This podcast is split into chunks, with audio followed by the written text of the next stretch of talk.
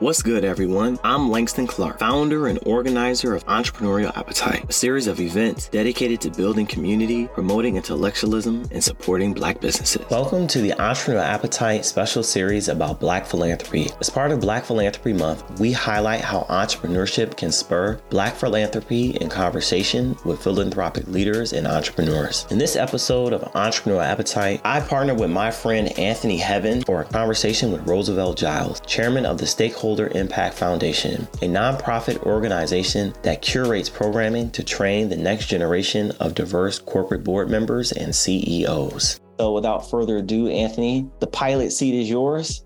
Thank you so much, Langston, for that introduction. It's great to see you, bro. I'm excited about this conversation, Mr. Giles, with you, and looking forward to jumping right in. As a little bit of more context about myself, as Langston mentioned, I am a fundraising consultant. So I work for Graham Pelton doing fundraising consulting, the vice president working specifically as our higher education practice group leader. So without further ado, I want to jump right in. And I have a question for you, Mr. Giles. So, August is Black Philanthropy Month. And to kick us off, I want to know, what is your definition of philanthropy and how do you conceptualize your role as a philanthropist? Well, when you look at philanthropy, it's anything will do as long as it's about helping someone other than yourself and your relatives. It's a state of mind is what it is. And that state of mind means the fact of having a purpose in your life where you want to be able to share the positive things that have occurred in your life and to be able to help someone else who may be able to benefit, from what you have done, and they can in turn pay it forward. That's awesome. And I want to know a little bit more about how you became who you are. We know you're doing some great work as the chairman of the Stakeholder Impact Foundation, et cetera, corporate diversification work. Tell us a little bit more about how you arrived at this point in your life and career. Well, you look at my background in things is no different from millions of other Black people. I'm a product of a sharecropper family. I was born a sharecropper. I picked cotton, I plowed mules, and I only got to go to school when it rained. Okay, so you prayed for rain, right? That's what happens. I didn't like it when I was doing it, but now I understand that it made me a much better person. And when you're coming up in that particular environment, it is true that you are raised by a village. Mm-hmm. All right. Because that village was an organization of people and families who acted as one. We shared food. We shared clothes. We shared happiness. We shared sadness. That's what we shared. We shared everything pretty much there. And it was all about giving, even though you didn't have much to give, but whatever you had, you gave it. And my parents used to always say the fact that you have to leave this world a little better than when in which you received it. You might have been given a bad hand, but it's up to you whether or not you're going to make that into lemonade is what you're going to do. And so, and that's what I did. I never would have thought that I would have come from picking cotton to technology. And I used this scenario when I talked to the majority groups where my hand was programmed for picking cotton. That's what it was going to do. This, but I'm now doing this. Mm-hmm. Okay, programming apps. Okay, cybersecurity is what I'm doing. And so, if you look at, there's a lot of white space between cotton, PC. Start with PC, right? Mm-hmm. Programming computers. PC, right? Yeah. Programming, picking cotton, programming computers. So in order for me to have gotten where I am today, that means that a lot of people had to believe in what? Philanthropy. Mm-hmm. A lot of people had to believe in philanthropy. Those individuals took their time, their talents, and their resources and helped me, okay, is what they did. Well, there is no way, no how that I would have come from picking cotton to programming computers. No way that would. It sounds like you really espouse the it takes a village approach, right, to get to where you are now. 100%. 100% it takes a village. And one of the things I feel like that we lose in that village, mm-hmm. I think that, individualism has taken hold. Okay. Versus that village. It's all about me. Mm-hmm. And if you take that M and turn it around, is we. That's right. Mm-hmm. So they need to do the inverse of that. It's about we, it's not me. It's what it's about. That's right. That's right. So I think this is a great opportunity for you to tell a story. I know you, again, you're working as the chairman of Stakeholder Impact Foundation. As you mentioned, you went from picking cotton to working with technology. And so tell us about how you started specifically that Stakeholder Impact Foundation work, thinking about the diversification of boards. How did you start that? How did you help to build it into what it is now? Well, if you look at the fact of the world runs on capitalism. And if you don't understand that, you get hurt. Mm-hmm. You're right. When you look at from the standpoint of being able to understand how the capital system works, then understand how to navigate it. When you look at today, and it's always been that way, the board of directors of a company is like the Supreme Court.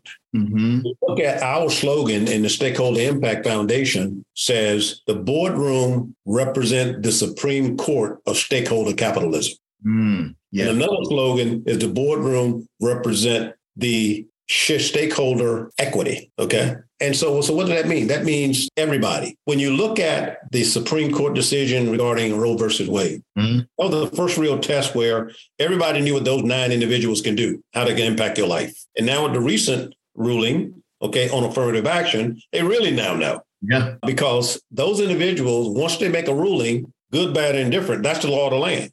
All right. And so when you look at a company, if you look at a company like a Supreme Court, mm-hmm. those individuals sitting around that table, once they have all in favor, aye, and the ayes have it, that is the law of the land on that issue in that company. Now, what might that issue be? Mm-hmm. Pay equity, gender equity. How are we going to, who in the community we're going to support? What nonprofits in the community we're going to support? What supply diversity initiatives as we're going to have on outreach so we can grow the minority supply base? Mm-hmm. All right. Who are we going to promote? What job training and things that we're going to have? Are we going to be paying our employees a living wage? All of that start in the boardroom. And so if you do not have a seat around that Supreme Court table, mm-hmm. everything is background noise. It doesn't matter. It doesn't matter. For people out doing what? People out protesting around the Supreme Court regarding the ruling? That's not going to change it. You know what changes it? People getting out to vote. mm-hmm. Okay? That's the power that each individual have, okay, is that vote. Mm. Now you can get change. And that's how we see that from a capitalist standpoint of you get a diverse ethnic group, a diverse voice to break groupthink around corporate boards. Now what you find is that the board hires a CEO is what the board hires. Mm-hmm. And the CEO then does what? Hires a team. Mm-hmm. That team hires a team. And so if you think about the fact that if you got a majority of women and underrepresented on the board, now look at the makeup of the company. Now look at the community and the investments that the company can make in the community. Now look at job opportunities that can be provided inside the company. Look at the pay equity, employee benefits, healthcare, childcare. All of those things now can be done. And without having that seat at the table, that doesn't happen. So several years ago, and I've been thinking about this for about 5 or 6 years, talking to some of my buddies in South Africa and the fact that, only way change is going to come about is that you got to have the seat at the table. And Dr. King knew this. Dr. King stated the fact that you got to have a seat at the table. Shirley Chisholm stated that if you don't have a chair to sit in, bring one. Okay. And so I said, well, what we will then do, I will do is that I will get me up, go and get some of my buddies, and we will start a board readiness program where Black men and women, Asian men and women, Latino men and women, white women, LGBTQ plus, we will take them through a 6-month program, tuition free, not one Lincoln penny they pay. All right. And we take them through 6 months of rigorous board governance from nuts to bolts. They have 17 case studies. They have each one of them get assigned a publicly traded company for their case study. At the end of that, they have to create a SWOT report for that company, and they have to defend it to a defense committee. Being a PhD, you know what the defense committee is. That's right. So they have to defend that report against this 3-person defense committee. Then what we do, we give that report to the company. And so the company can now see the thought leadership from these individuals who have studied your company for 6 months and you didn't even know it. And what that does now, it elevates these individuals that the people sitting around that table can see what they're missing out on. Yeah. This is the level of thinking. This is the level of innovation. This is the level of thought leadership that you're leaving on the table here. Mm-hmm. That's what we're so excited about. And we've got over 100 faculty members. Wow. We have recruited to teach this curriculum, because when a underrepresented go into a boardroom, they've got this whole ecosystem around them. All right. Mm-hmm. It's what they have. So they're not going in that. They're not going in that boardroom alone. Is what they're not doing. That's right. And one of the things that we give each one of our fellows, we give them this Phillips screwdriver. We give them the Phillips screwdriver. And what this Phillips screwdriver represents says engraved on it, upon entering the boardroom, remove the door. Or we want others to come behind you. That's right. We don't want you walking in that room and you welding the door shut. Well, we got one. We don't need any others. Okay. It's all about inclusion. It's all about inclusion. It's what that represents. And so we're making tremendous inroads in getting companies to understand that this is in their best interest, okay, to have this diverse voice, diverse market. You're leaving money on the table by recruiting and placing these candidates on your board. I love that. And I love how you've thought strategically about corporate engagement, because on one hand, as you mentioned earlier, I think we think about, being in the boardroom as an individualistic type of endeavor. Like it strengthens your profile. It increases your financial capacity. And of course, we know that people of color give more of their discretionary income to philanthropy. So that's one way in which it impacts philanthropy. But it sounds like you have a holistic model that also supports the general uplift of our community, as well as taking, you mentioned prior to us starting the recording, taking some of the proceeds and reinvesting into the community. And so have you seen that when boards diversify, that there is more of this corporate responsibility and corporate philanthropy to underserved communities?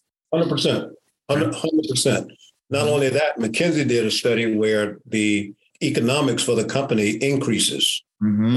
Companies make more money because of the fact that I was on a meeting this morning with a pharmaceutical company who provide testing for, genomics. And so in talking, they do not have one diverse candidate on their board.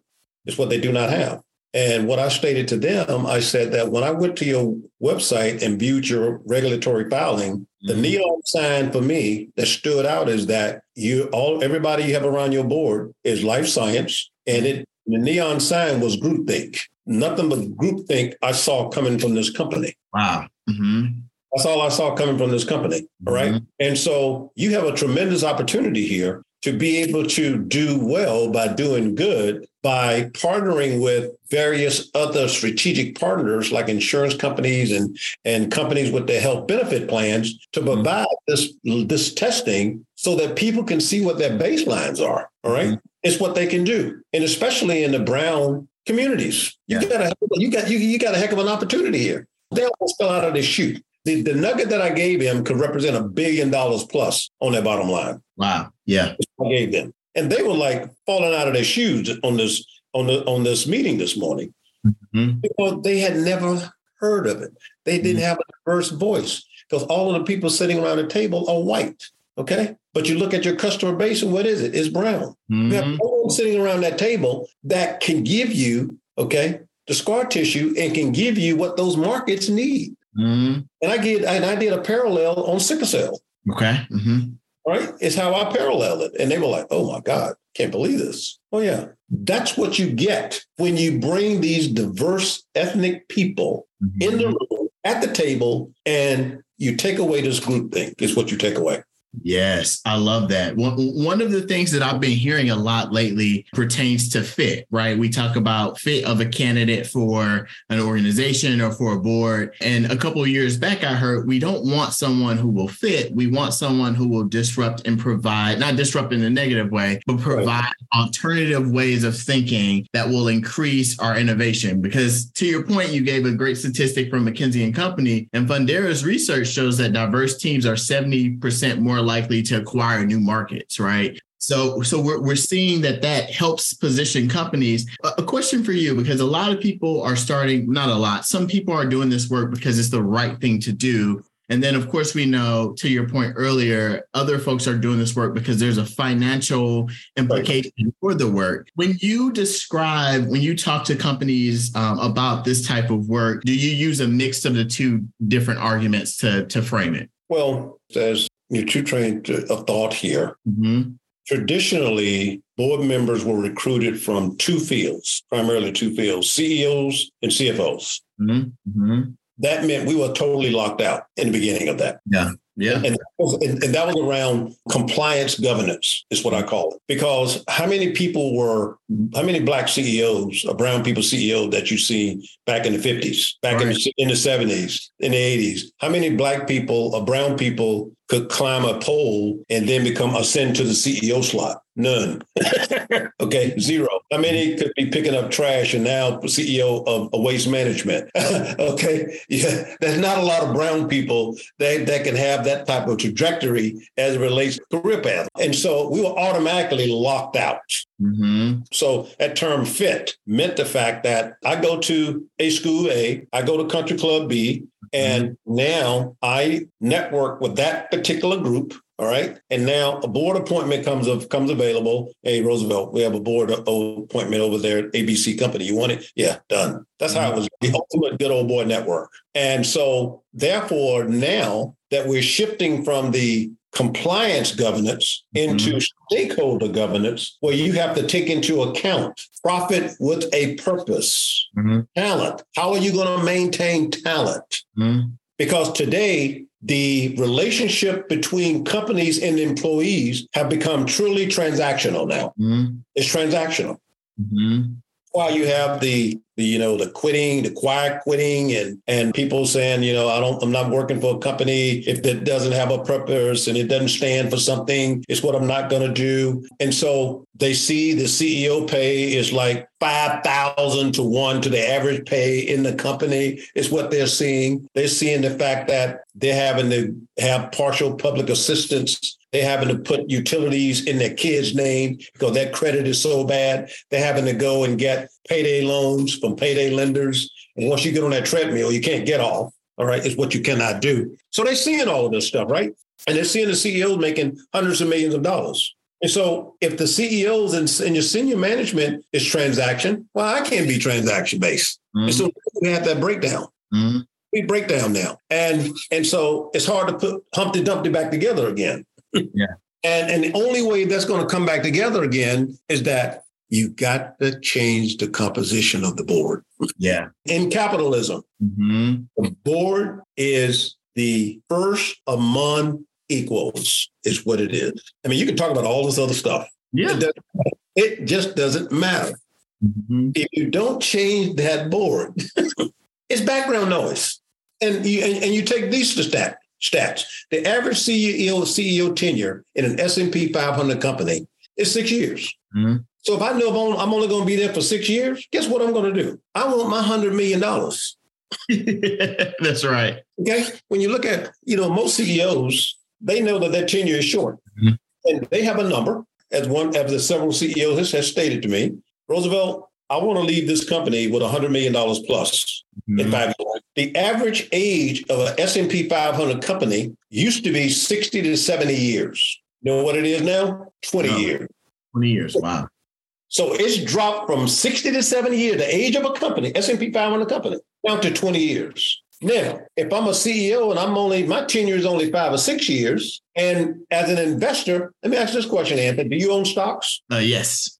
How long do you hold a stock on average, you would say? Ooh, so generally I have it managed, so I don't play around. Okay, all right. And so that's for Robinhood. And generally it just, I have Robinhood, and so I follow the kind of trends to figure out. So you got an index and ETF there, et cetera. Mm-hmm. Some of those, 12 months, 10 months, based on what the asset manager is doing, the money manager, and managing the, the funds. Mm-hmm. And so if you take that, let's say 6 months to a year that you hold the stock. And so now you got the CEO's tenure at 5 or 6 years. The company's tenure is at 20 years. You only hold stock for a year. Wait a minute here. And the board's tenure is what?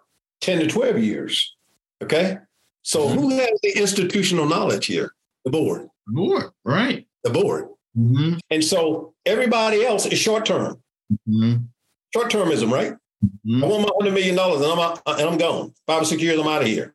And that type of mentality is what has caused a lot of problems in our society and have all these companies because they're not dealing from the standpoint of sustainability, building companies to last.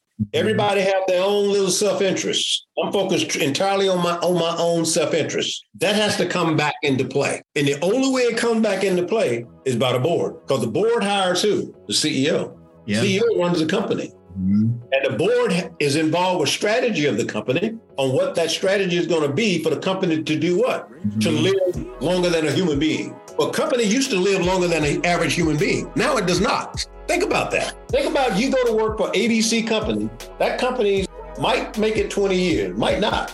Think about that for me. It gives you pause.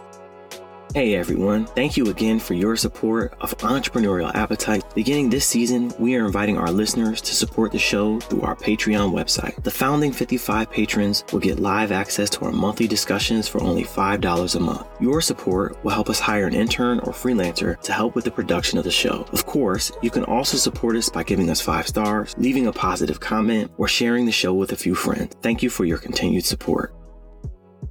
And so, therefore, it means the fact that we have to invest in ourselves. We have to invest in our community. We have to build businesses in our community so that we can hire people in the community, so we can grow the communities is what we can build. And so, and if we don't take the time to understand how capitalism works, we will be the rug, which everyone else step on. Mm, yes. So just that simple. I mean, this is not cracking atoms here. It's real simple. You're giving us some insight here today. It is real simple. And you also, when you look at from the standpoint of ESG, you heard of ESG, right? Mm-hmm. Environmental, social, and governance. That's getting a lot of backlash from politicians and things. And this is what I tell people. I was on a flight coming back from Malaysia. We were going through Europe. I had to go through Europe and Germany and come back to Atlanta. And we hit some terrible turbulence. And the pilot came on and said that we're going to have to bear through this because air traffic control can't give us additional space. We can't move from our space because too much traffic out here tonight, okay, other planes. And he said that, with the climate and things here, these storms are getting more intense. So it's making, flights a little bit more turbulence than it used to be. And this guy sitting next to me, what is the 2 or 3 degree difference? It don't mean nothing. That's that Al Gore crap there. He said he started the internet and then he talked about this climate thing and 2 or 3 degrees don't mean anything. I said, sir, let me ask you a question. What is your body temperature? Oh, 96, 97. I said, 98.6. What happened when it hit 99.6? What happened when it hits 100.6? You don't feel too good, do you? But we're only talking about a couple of degrees. Exactly, right? Yes. We're talking about a couple of degrees. And what happened when it hits 101.6? And how long can your body withstand 101.6 fever? Can it withstand it for 2 years, 3 years, 5 years? No, it cannot. The planet is the same way. It's a delicate balance. 1 or 2 degrees makes a difference. It's what it makes. Now, if you like fishing, guess what? Do you want the stream polluted where you can't fish? Mm-mm. Do you like to hunt? Do you don't want the forest burned down where you can't hunt?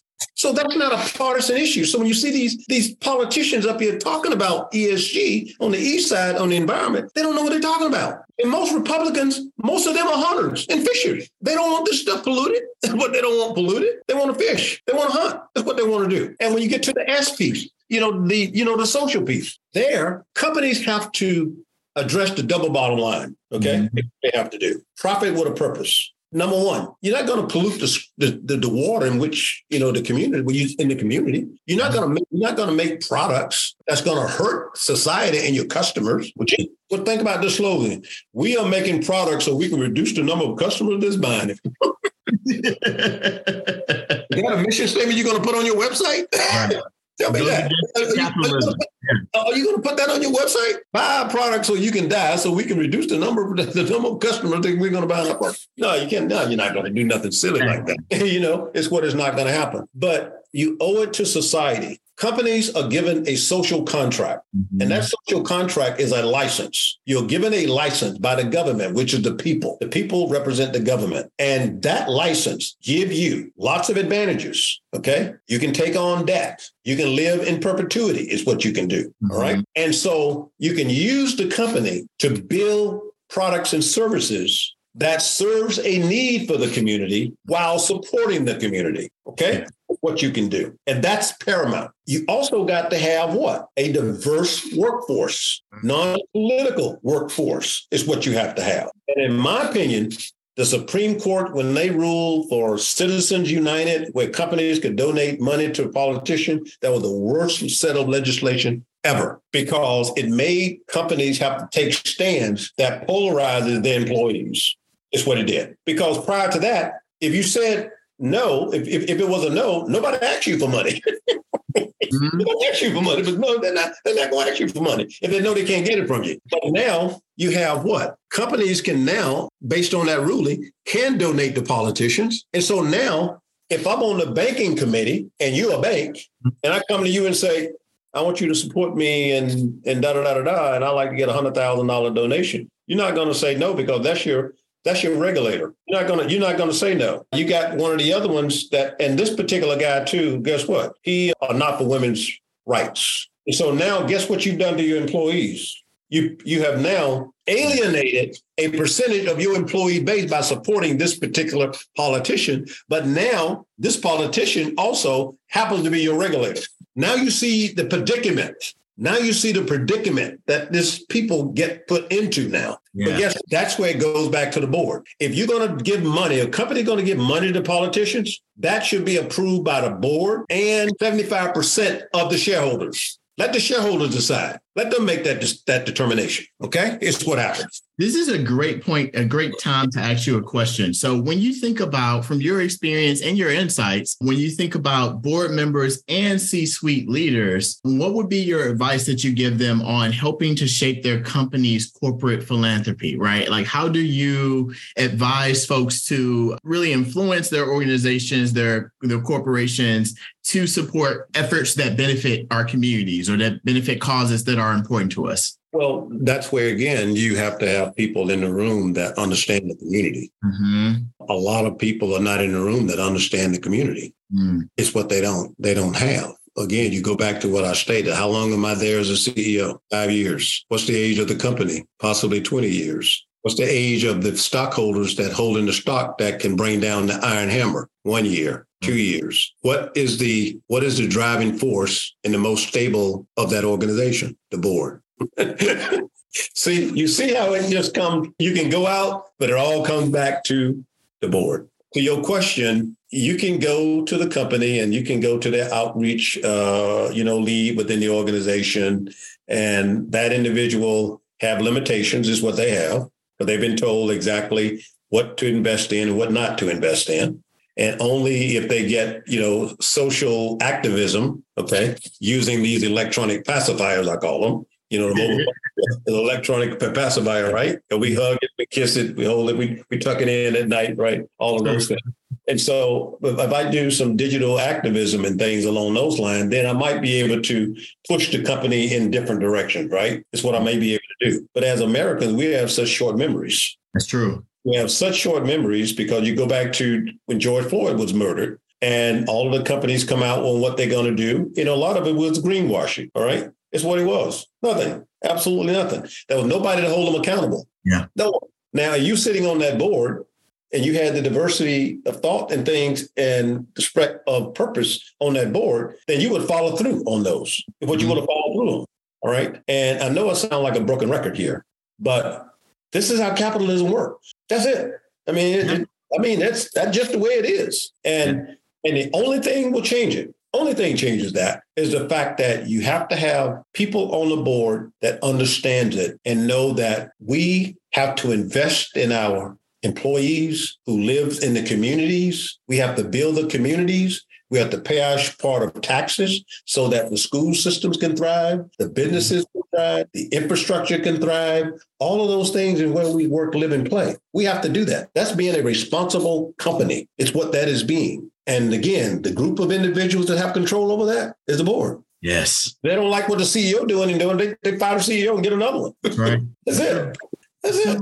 Thinking about the board and how the board really moves the needle, as you're saying, in terms of policy and sets the culture and the trajectory for corporations, what advice would you give to anyone on this podcast or anyone who listens to this in the future if they want to be board members in the future? What are like three pieces of key advice that you would impart to them? Start now. Start now. What I mean by start now is the fact that if you have a company, you start a company, you also want to have a board of advisors. You want to have 2 or 3 people that you respect their advice. You respect them as individuals is what you respect.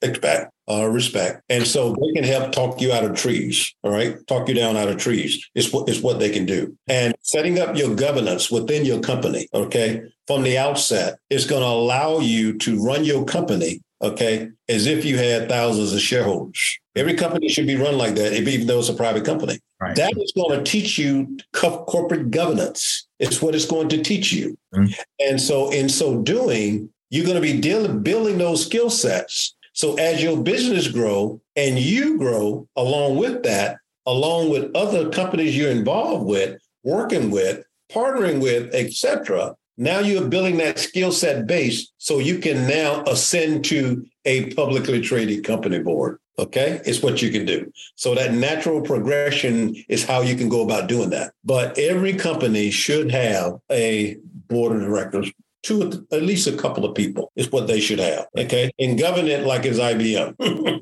OK, get a book on board governance, set up your committees, run the meetings with Robert Rules of Order. OK, is what you do. And now you're understanding the rules of engagement. You'd be amazed at the number of board members that sit on corporate boards making $500,000 a year. They don't know Robert Rules of Order. Mm-hmm. They don't know how to run a board meeting.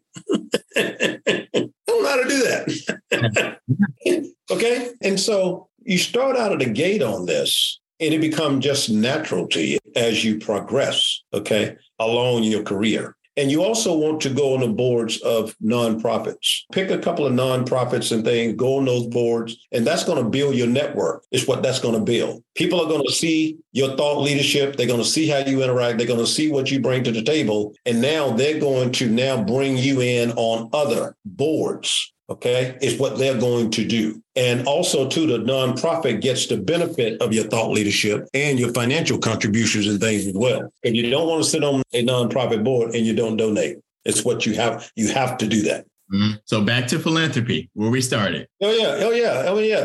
That's what it's all about. And the program that we're doing on this board readiness program. And next year, we're coming out with the CEO program where we're teaching the same demographics how to be a CEO of a publicly traded company. 7-month program, tuition free. This is our way of giving back and paying it forward. We are very successful individuals. Okay, it's what we are. Yeah. So we know how this changes the world. This scales. This changes the world. Okay. And we got an international program we're kicking up next year that will incorporate the governance in China, Southeast Asia, Australia, New Zealand, UK, Europe, South America. So that will encompass how companies are governed, okay, from a regulatory standpoint in those theaters, okay, around the globe. And so, again, giving these individuals the scar tissue that they need and the knowledge and where to go find things so they can be successful sitting around these corporate boards. And because these people that's involved with me on this, they have the ability to do anything or nothing. And they choose to do this because they say they'll tell you in a minute, I'm part of the problem. Straight white male. I'm the problem. OK. And so I want to help right this wrong. And the white boys and girls will tell you that it starts in the boardroom. That's where it is. Again, everything else is background noise. Thank you so much for sharing all this insight, Mr. Giles. This has been like soul food. So I'm very grateful for this conversation. Langston, I'll pass it to you now. So, Anthony, thank you for facilitating. So, Mr. Giles, I think about, the power of boards, whether it be nonprofit or corporate boards. I know that there are a lot of longstanding Black institutions that are nonprofits. Right. And one of the things I've been thinking about is age diversity on Black boards. And so I think about like the 100 Black men. I think about UNCF, or I think about Thurgood Marshall Fund, or even some HBCUs. I don't know off the top of my head the makeup of their boards. What I think would be interesting would be if all of those organizations committed to having someone on their board who represented every decade of being an adult. And so what I mean by that is you can be 18 and 19 being an adult. So an 18, 19-year-old should be on the board. A 20-year-old should be on the board. A 30-year-old should be on the board. A 40-year-old, a 50-year-old, a 60-year-old, 70-year-old. However, because I think there's a lot of missed opportunities for not having empowered age-diverse voices when it comes to our own longstanding institutions and programs and organizations. And so I wanted to get your thoughts on that. Well, what you're talking about here is generation diversity is what you're talking about. And generation diversity is also one of the future governance that companies are addressing and bringing the younger people onto the board. Some companies are bringing on people that are in the late 20s and 30. I'm talking about publicly traded company boards, okay? Because they have to have, because if you look at every company today is a technology company, all right? Every CEO is a technology CEO. Every company now, the CEO is a technology CEO. Some of them know it, and some of them are learning real quick. All right. If I'm flying airplanes, the airplane sits on a technology underbelly. Okay. All of the logistics and everything that's required in order to make it make the trains run on time. Right. And so having that generation diversity gives the existing board members a peep into where the puck is going, where the future is headed. What is the sustainability of this company? Because the boards now should be focused on sustainability. We've got to get out of this 20-year cycle, this 20-year curse. This company got to last along in 20 years. Now, when I say 20 years, it's not being that it's going out of business. Yeah, that could be a big part of it. Also bought out. It was purchased by another firm. And in order to be purchased by another firm, who had to approve it? The board. Okay.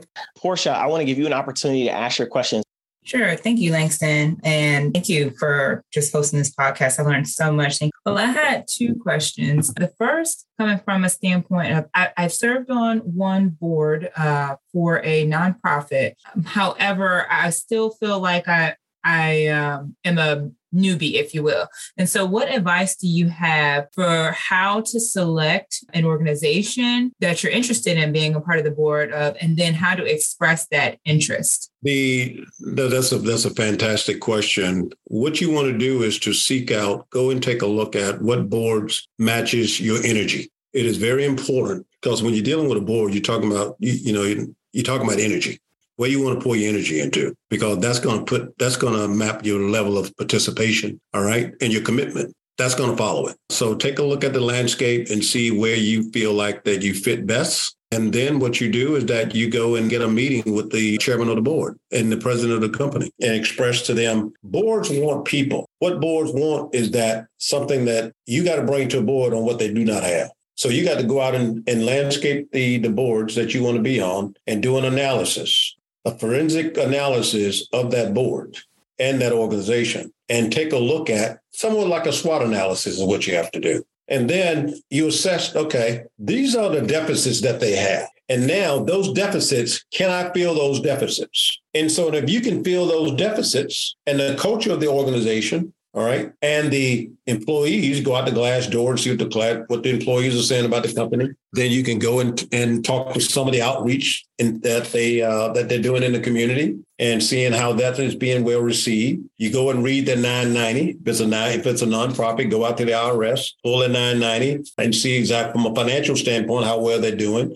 on the donation side. Are the donations going up or the donations going down? All right. And so it gives you a real good snapshot into that organization under the covers. And so, and then by doing it, if everything pass your test, now, again, you be proactive. You send a letter, email to the chair and ask for a meeting. And you have with a meeting and then in your note to that person, you tell them that these are the things that I see that I can assist with and help the company and add value. And any chair of the board that worth their salt, they're going to take your meetings. That's what they're going to do. And I think that what a lot of people do on board, looking at boards, oh, I want to be on that board. How can I get on that board? And that's not the case, because when you commit to a board, it's a relationship. It's no different than relationships and with your spouses and girlfriends. And when you talk about corporate relationships, those things last for 10 years. So you got to be very careful.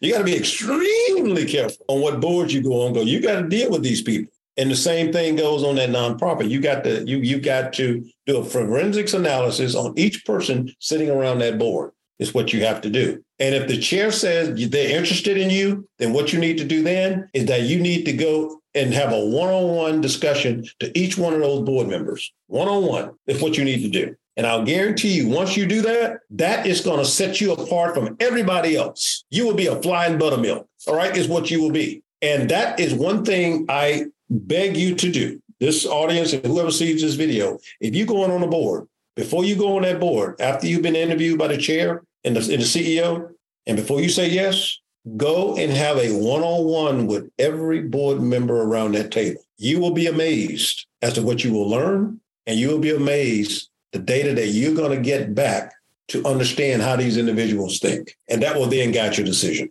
That's good. Thank you so much. I had one other question, which is, where can we find information about the program that you mentioned, that board preparation program? Stakeholder Governance Institute. StakeholderGovernanceinstitute.com. Mr. Giles, thank you again for joining us today. I have one last question before we log off. What is one or maybe two books that you've read or are currently reading that are inspiring you on your journey that you would suggest for our audience to read?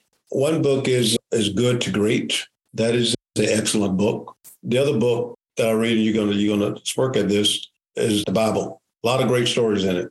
A lot of good governance in it. And so I feel like that's the best mic drop I've ever had. And that resonates with Anthony because Anthony is a pastor.